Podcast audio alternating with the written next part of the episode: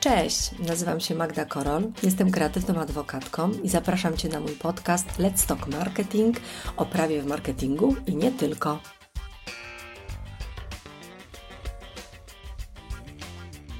O czym Ci dziś opowiem? Dzisiejszym odcinkiem otwieram szerszy cykl w ramach mojego podcastu dedykowany umowom. Umowy są ważne i potrzebne, i będę bardzo chciała przekonać Cię do tego, żebyś też tak uważał, uważała. Opowiem Ci dzisiaj w tym odcinku, pierwszym wprowadzającym odcinku, o generalnych zasadach dotyczących umów. Powiem Ci, jak w mojej ocenie powinna wyglądać ładna umowa, dlaczego warto tę umowę zawierać i co to tak naprawdę jest brzydka umowa. To na razie tyle w ramach tego pierwszego odcinka cyklu. Zaczynając, mamy w kancelarii takie powiedzenie, że umowa jest ładna albo brzydka. Nie chcę tutaj wyjść e, na osobę, która się kieruje w życiu wyłącznie estetyką, ale faktycznie coś w tym jest, że widzimy umowy, które są ładne, bo są w naszej ocenie przemyślane, napisane z, nie wiem, z sensem, z pomysłem, z jakąś ogólną wizją, myślą przewodnią, która pozwala przejść przez tę umowę w sposób taki ładny, płynny, elegancki. A są umowy brzydkie, czyli w naszej ocenie takie, które mm, są umowami totalnie nieprzemyślanymi, są takimi narosłymi hybrydami. Lubię używać tego sformułowania, bo ono działa ci na wyobraźnię. To są takie hybrydy, że powstał kiedyś dawno, dawno temu za siedmioma górami jakiś wzór umowy, którym się posługujecie w agencji. W międzyczasie został przerobiony przez 50, 100 albo 200 klientów. I tak naprawdę, co w tej umowie zostało, po danym kliencie trafia do następnego, następny to przebudowuje i to jest właśnie brzydka umowa. Więc jak się zabrać za tą umowę? Wiem, że Wy nie lubicie umów. Kiedyś podczas któregoś z wcześniejszych odcinków powiedziałam, że się tych umów boicie, Natomiast wydaje mi się, że to nawet nie chodzi o lęk, tylko o ogólną niechęć. Po co komu ta umowa, po co to formalizować, skoro wszystko idzie do przodu, skoro współpraca się kręci, mamy faktury opłacone, więc po co robić sobie jeszcze zamieszanie? To, tak szczególnie słyszę w przypadku mniejszych agencji, w przypadku większych agencji bardziej, albo mam do czynienia z takim. Szymlem nie zawsze adekwatnym do danej współpracy, na przykład narzuconym przez dużą korporację, albo właśnie mam do czynienia z taką hybrydą narosłą, i tak naprawdę każdy mm, boi się tknąć tej umowy, każdy boi się zakwestionować jakieś postanowienie, bo ono brzmi tak poważnie, tak serio i a nurza widelec może się przyda, a po co usuwać, a może ono faktycznie ma znaczenie. Więc Zaczynając swój wywód od takich generalnych uwag na temat umowy, to oczywiście umowa powinna zawierać tylko i wyłącznie te postanowienia, które są potrzebne przy danej współpracy. Nie polecam Ci wpisywania w umowę rzeczy, które dobrze wyglądają albo dobrze brzmią prawnie, a kompletnie nie odnoszą się do danej współpracy. Tak często ma, ma miejsce, tak często wyglądają takie umowy w sytuacji, w której właśnie umowa nie jest przemyślana, nie ma jakiejś myśli przewodniej, tylko jest po prostu jakimś wzorem, w oparciu o który agencja funkcjonuje. Chciałabym, żebyś się przywiązał, przywiązała do takiej myśli, że umowa to są takie puzzle. Ja zawsze to tak tłumaczę. To są po prostu puzzle. I dobry wzór umowy powinien zawierać wszystkie klauzule, które wymienię dzisiaj, a część z nich będę w ogóle omawiać szerzej w kolejnych odcinkach. Poświęcę im więcej czasu, natomiast częścią mówię dzisiaj tak ogólnie. I tak naprawdę chciałabym, żebyś się przywiązał do takiej myśli, że to są po prostu puzzle, które mając taki idealny wzór umowy, bierzesz sobie te puzzle na warsztat i je po prostu układasz. Czyli pasuje ci puzzle numer 1, numer 3 i 7 i je stosujesz. Albo 2, 9 i 11. Ale o tym za chwilę. Więc umowa to puzzle, to jest pierwsza zasada. Druga rzecz, musisz pamiętać o tym, że mamy Polsce tak zwaną swobodę zawierania czy swobodę kształtowania umów i tak naprawdę to, co nie jest przez prawo zakazane tak wprost, to jest dozwolone i możesz wpisywać w tę umowę to, co ty uważasz, co jest z biznesowego punktu widzenia dla ciebie ważne, co byś chciał, chciała uregulować. Zaraz przejdę przez te punkty i pokażę Ci na przykładzie klauzulę, którą uważam za cenną, ale która kompletnie, może nie tyle, że nie znajduje oparcia w prawie, ale jest po prostu klauzulą stworzoną z potrzeby biznesowej. Chciałabym też, żebyś pamiętał o tym, że nie nazwa umowy, a treść ma znaczenie. To jest szczególnie ważne, może nie tyle przy umowach z klientem w agencji, ale na przykład um, w umowach ze współpracownikiem. Bardzo często spotykamy się z taką pozornością umów, co ja Wam odradzam, stosowanie czegoś takiego, że umowa, która ma cechy umowy o pracę, udaje umowę cywilnoprawną. Zapewniam Cię, nie wystarczy nazwać umowy umową cywilnoprawną albo umową zlecenia, żeby nie miała cech umowy o pracę. Jest to o tyle ważne, że jak rozstaniesz się w gniewie ze swoim współpracownikiem, to on może powędrować do sądu o ustalenie stosunku pracy i pewnie będę o tym jeszcze mówiła, ale na ten moment chciałabym, żebyś pamiętał o tym, że jeżeli umowa jest pod, wykonywana pod Twoim ścisłym kierownictwem, w Twojej siedzibie, w określonych godzinach pracy i nie ma tej swobody właściwej dla umowy cywilnoprawnej, dla umowy B2B i tej dowolności, jeżeli chodzi o czas wykonywania tej pracy, no to posiadając taką dość rygorystyczną umowę, narażasz się na nieprzyjemności i wizytę w sądzie pracy w związku z ustaleniem stosunku pracy, jeżeli pożegnasz się w sposób niemiły, jakiś konfliktowy ze swoim byłym współpracownikiem, który może się okazać Twoim pracownikiem. Konsekwencje czegoś takiego są bardzo do, dokuczliwe. Chciałabym, żebyś o tym pamiętał. Z takich ogólnych uwag jeszcze dotyczących umowy, to chciałabym, żebyś pamiętał, że nie możesz w, w ramach umowy przenieść więcej praw niż sam posiadasz. To szczególnie tyczy się praw autorskich i licencji. O prawach autorskich, o klauzuli prawno-autorskiej będę mówiła bardzo, bardzo szeroko. Zachęcam Cię do słuchania tego odcinka, bo będzie tam dużo, dużo ciekawych protipów. Natomiast co do zasady musisz pamiętać, że jeżeli masz tylko licencję na jako, jakąś treść, nie wiem, grafikę, obraz bądź inny utwór, no to nie możesz przenieść praw autorskich automatycznie, tylko musisz udzielić adekwatnej licencji. Z drugiej strony nie musisz przenosić w całości licencji, którą posiadasz, załóżmy, do jakiegoś stoku albo jakiejś bazy zdjęć, tylko możesz przenieść ją w zakresie wystarczającym do wykonania umowy. Ale o tym będę jeszcze mówiła. Ważne, żebyś zapamiętał o tym, że nie można przenieść więcej praw niż się samemu posiada. Na co jeszcze chciałabym zwrócić uwagę? Na to, że bardzo często wpisujesz w umowę formę pisemną pod rygorem nieważności. I oczywiście forma pisemna pod rygorem nieważności jest kluczowa znowu dla przeniesienia praw autorskich, o czym będę mówiła.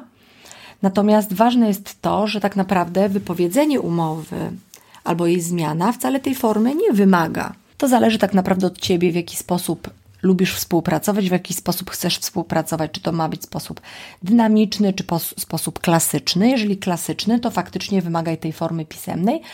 Natomiast domeną współprac agencyjnych jest jednak pewna dynamika i w zależności od tego, na czym ci zależy, warto czasami odpuścić tę formę pisemną pod rygorem nieważności, bo musisz pamiętać, że forma pisemna pod rygorem nieważności to są dwa podpisy oryginalne na jednym egzemplarzu, plus ewentualnie kwalifikowany certyfikat, czyli specjalny elektroniczny kwalifikowany podpis. Nie wiem, czy to zawsze jest potrzebne. Poddaję pod Twoją rozwagę na ten moment, będę o tym jeszcze pewnie mówiła. I to, na co chciałabym zwrócić uwagę w ramach takich ogólnych uwag, to warto jest polubić załączniki do umowy i to nie tylko załączniki w postaci, nie wiem, pełnomocnictwa, KRS-u albo innych takich klasycznych załączników, ale warto wrzucać pewne rzeczy do załącznika, żeby nie zaśmiecać umowy albo jej nie przeładować różnymi takimi szczegółami współpracy. To tyle z ogólnych uwag. Natomiast teraz chciałabym przejść z Tobą przez taką listę do odhaczenia, co według mnie powinno się znaleźć w idealnym pudełku z puzzlami, które nazywa się umową, którymi będziesz mógł swobodnie żonglować. I tak jak powiedziałam, część z tych klauzul pokrótce omówię, części z nich poświęcę osobny odcinek. Więc jakby miała tak spojrzeć od samego początku, jak powinna wyglądać taka umowa, no to oczywiście oprócz tego, że ona zawiera datę i miejsce zawarcia takiej umowy, no to powinna zawierać nazwę. Najczęściej jest to umowa o współpracę. tak naprawdę. Tutaj nie ma co się wysilać na szczegółowe jakieś opisy, że to jest umowa na przygotowanie projektu, na przygotowanie umowy, na wdrożenie, na, na nie wiem, przeniesienie praw autorskich i tak dalej. Tytuł nam się robi dłuższy niż umowa, więc wydaje mi się, że to nie ma kompletnie sensu. Im prościej, tym lepiej. Poza tym, tak jak już wspominałam Ci, nie treść, e, nie przepraszam, nie nazwa, a treść umowy ma znaczenie.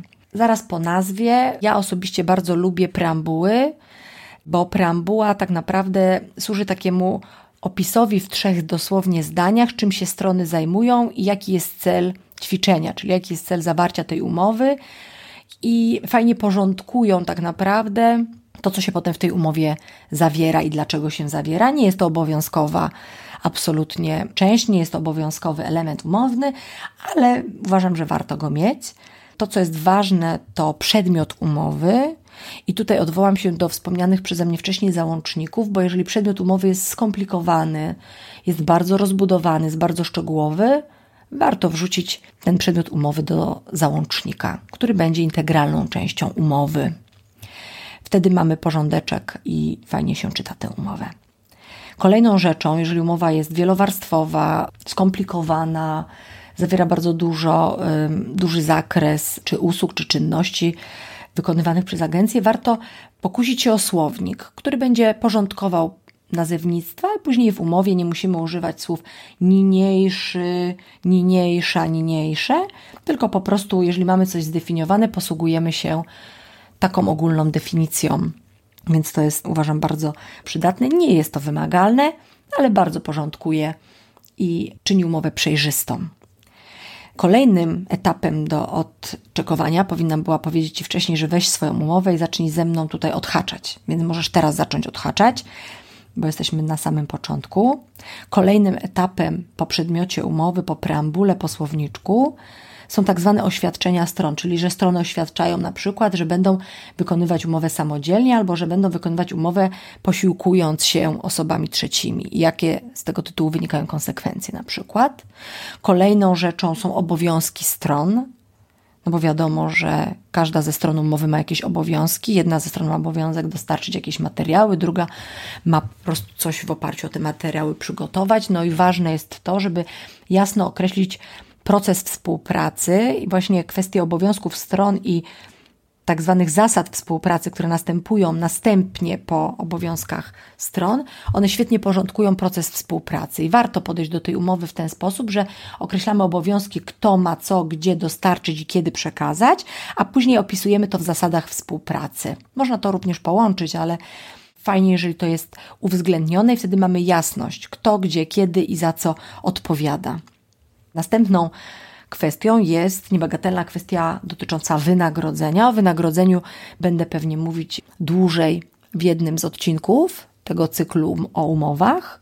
Natomiast ważne jest to, żeby to wynagrodzenie było dobrze rozpisane, szczególnie jeżeli ono jest płatne ratalnie, czy w jakichś transzach, bo to ma niebagatelne znaczenie na przykład później dla wypłaty kar umownych, albo na przykład jeżeli mamy oddawanie jakiegoś zlecenia partiami, za które się należy wynagrodzenie, no to tak naprawdę te kary umowne są sprzężone z tym oddawaniem bądź nieoddawaniem jakichś prac, jakichś treści, jakichś materiałów, do których się zobowiązaliśmy. Jak już jestem przy karach umownych, to bardzo ważny protip dla Ciebie, że kary umowne są sprzężone ze świadczeniem niepieniężnym, czyli nie możemy nałożyć kary umownej za to, że ktoś nam nie, na, nie zapłacił wynagrodzenia. Od tego są odsetki. Karę umowną możemy nałożyć w sytuacji, w której ktoś nie wykonał na naszą rzecz jakiegoś świadczenia. I dlatego tak ważne jest, żeby świadczenia oddawane partiami były szczególnie określone i sprzężone właśnie z tymi karami umownymi, o ile te kary umowne wpisujesz w umowę.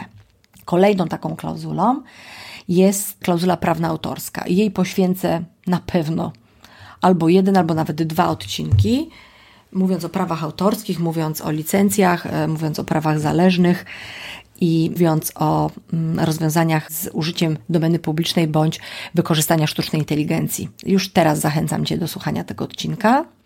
Kolejnym punktem są zgody, zezwolenia, bo musisz pamiętać o tym, że jeżeli bazujesz na czyimś wizerunku, albo właśnie opierasz się w swojej twórczości o tworzenie kontentu w oparciu o sztuczną inteligencję, to nie będą prawa autorskie, tylko będą zgody, zezwolenia na wykorzystanie pewnych treści, czy wizerunku, czy AI, czy domeny. Więc ważne, żeby odróżniać te dwie rzeczy, że to nie będzie w klauzuli prawno autorskiej, albo przynajmniej nie powinno być w klauzuli prawno autorskiej.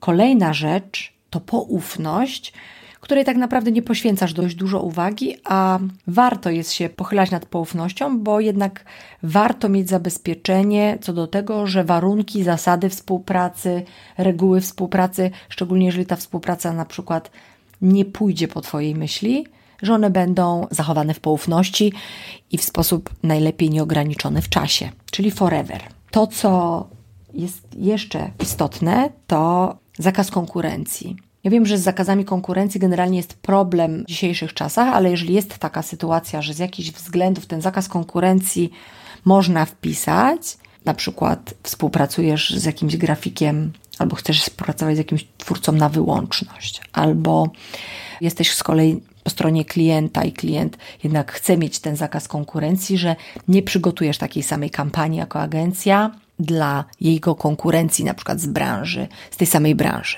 z branży, nie wiem, mleczarskiej, fashion, jakiejkolwiek, beauty. Bo może się okazać, że e, ta kreacja przygotowana przez ciebie jako agencję będzie bardzo zbliżona, czemu na przykład na co się klient nie zgadza, czemu się klient sprzeciwia. Natomiast to, co jest bardzo, bardzo ważne, to pamiętaj o tym, że jako agencja też, żebyś nie przyjmował tak e, bezwarunkowo bardzo szerokich zakazów konkurencji, no bo to będzie ograniczać Ciebie w Twojej działalności. Kolejną klauzulą, o której chciałam Ci powiedzieć, o której wspominałam wcześniej, że to jest klauzula, która jakby została stworzona, przynajmniej w naszej praktyce, w praktyce naszej kancelarii, wyłącznie z, ze względów biznesowych, to jest tak zwane informowanie o współpracy takiej mar marketingowej. Dlatego, że oczywiście są agencje, które nie mogą się chwalić swoimi klientami z uwagi na specyfikę pracy i tak dalej, ale są agencje, które jak najbardziej mogą i chcą się chwalić takimi klientami. Więc warto ustalić, na jakiej zasadzie taka agencja będzie korzystać albo udostępniać na swojej stronie internetowej logo swojego klienta, na jakiej zasadzie będą funkcjonowały referencje, na jakiej zasadzie na przykład agencja będzie informowała na socjalach, na przykład hurra, pozyskaliśmy takiego super klienta, robiliśmy z nimi to, to i to i na przykład robimy jakieś ciekawe case study z tym klientem. Warto takie rzeczy określać w umowie, bo wtedy uniknie się nieporozumień i warto uwzgadniać takie komunikaty marketingowe. I taka klauzula jest bardzo fajna, bo wtedy mamy jasność, że ten komunikat akceptują obie strony i nikt nie czuje się, nie wiem, pokrzywdzony, pominięty, rozczarowany albo zaskoczony formą komunikacji drugiej strony. To, co jest również bardzo ważne i co jest kolejną taką klauzulą, to informacja na temat czasu obowiązywania umowy, wypowiedzenia takiej umowy i formy tego wypowiedzenia. Wiadomo, że są współprace stałe, są współprace jednorazowe, wypowiedzenia umów są z zachowaniem okresu wypowiedzenia. Jest możliwość również, co należy przewidzieć, rozwiązania umowy bez zachowania okresu wypowiedzenia. Pamiętaj, że to są dwie różne rzeczy. Z powodu rażących uchybień drugiej strony warto wskazać, jakie to są rażące uchybienia, nawet nie zamykając tego katalogu, czyli określając go jako katalog otwarty, cię magicznego słowa w szczególności. Ważna jest też forma wypowiedzenia, o której już wcześniej wspominałam, prawda? Czy to będzie wypowiedzenie pod rygorem nieważności na piśmie, czy to będzie w formie mailowej, czy jakiejkolwiek innej. No telefonicznej nie polecam. Natomiast mailową uważam, że jak najbardziej, jeżeli mamy określone osoby do kontaktu. I tutaj ciekawa jest rzecz, bo przechodzę już do ostatniego punktu takiej idealnej umowy, mianowicie do postanowień końcowych. I to, co jest ciekawe, to bardzo po macoszemu traktujesz te postanowienia, a one są jednak ważne, bo z reguły w tych postanowieniach są właśnie dane kontaktowe, sposób porozumiewania się, sposób zmiany tej umowy, czyli w jakiej formie następują na przykład zmiany umowy, czy również pod rygorem nieważności na piśmie, czy po prostu na piśmie, czy mailowo. Ważne jest również na przykład w postanowieniach końcowych właściwość sądu, w zasadzie której kompletnie nie poświęcasz swojej uwagi, a ma to niebagatelne znaczenie, jak wejdziesz w spór z klientem, który mieszka kompletnie w innym mieście niż ty, a ty wpisałeś właściwość sądu nie twoją, tylko klient przeforsował swoją, a ty mieszkasz w Warszawie, a klient mieszka w Zakopanem albo na przykład w Szczecinie. I ogólną zasadą procesową jest to, że jeżeli ty kogoś pozywasz, załóżmy klient jest z tego zakopca i nie zapłacił ci wynagrodzenia, a ty go pozywasz, no to według właściwości ogólnej, albo jeżeli wpisze swoją właściwość, to sądem właściwym jest sąd pozwanego.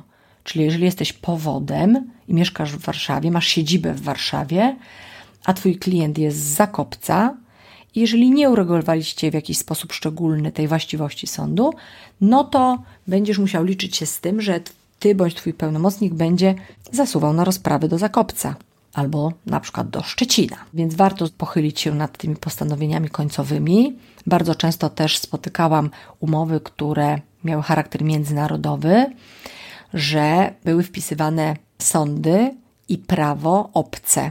Czasami były nawet sądy polskie, a prawo obce.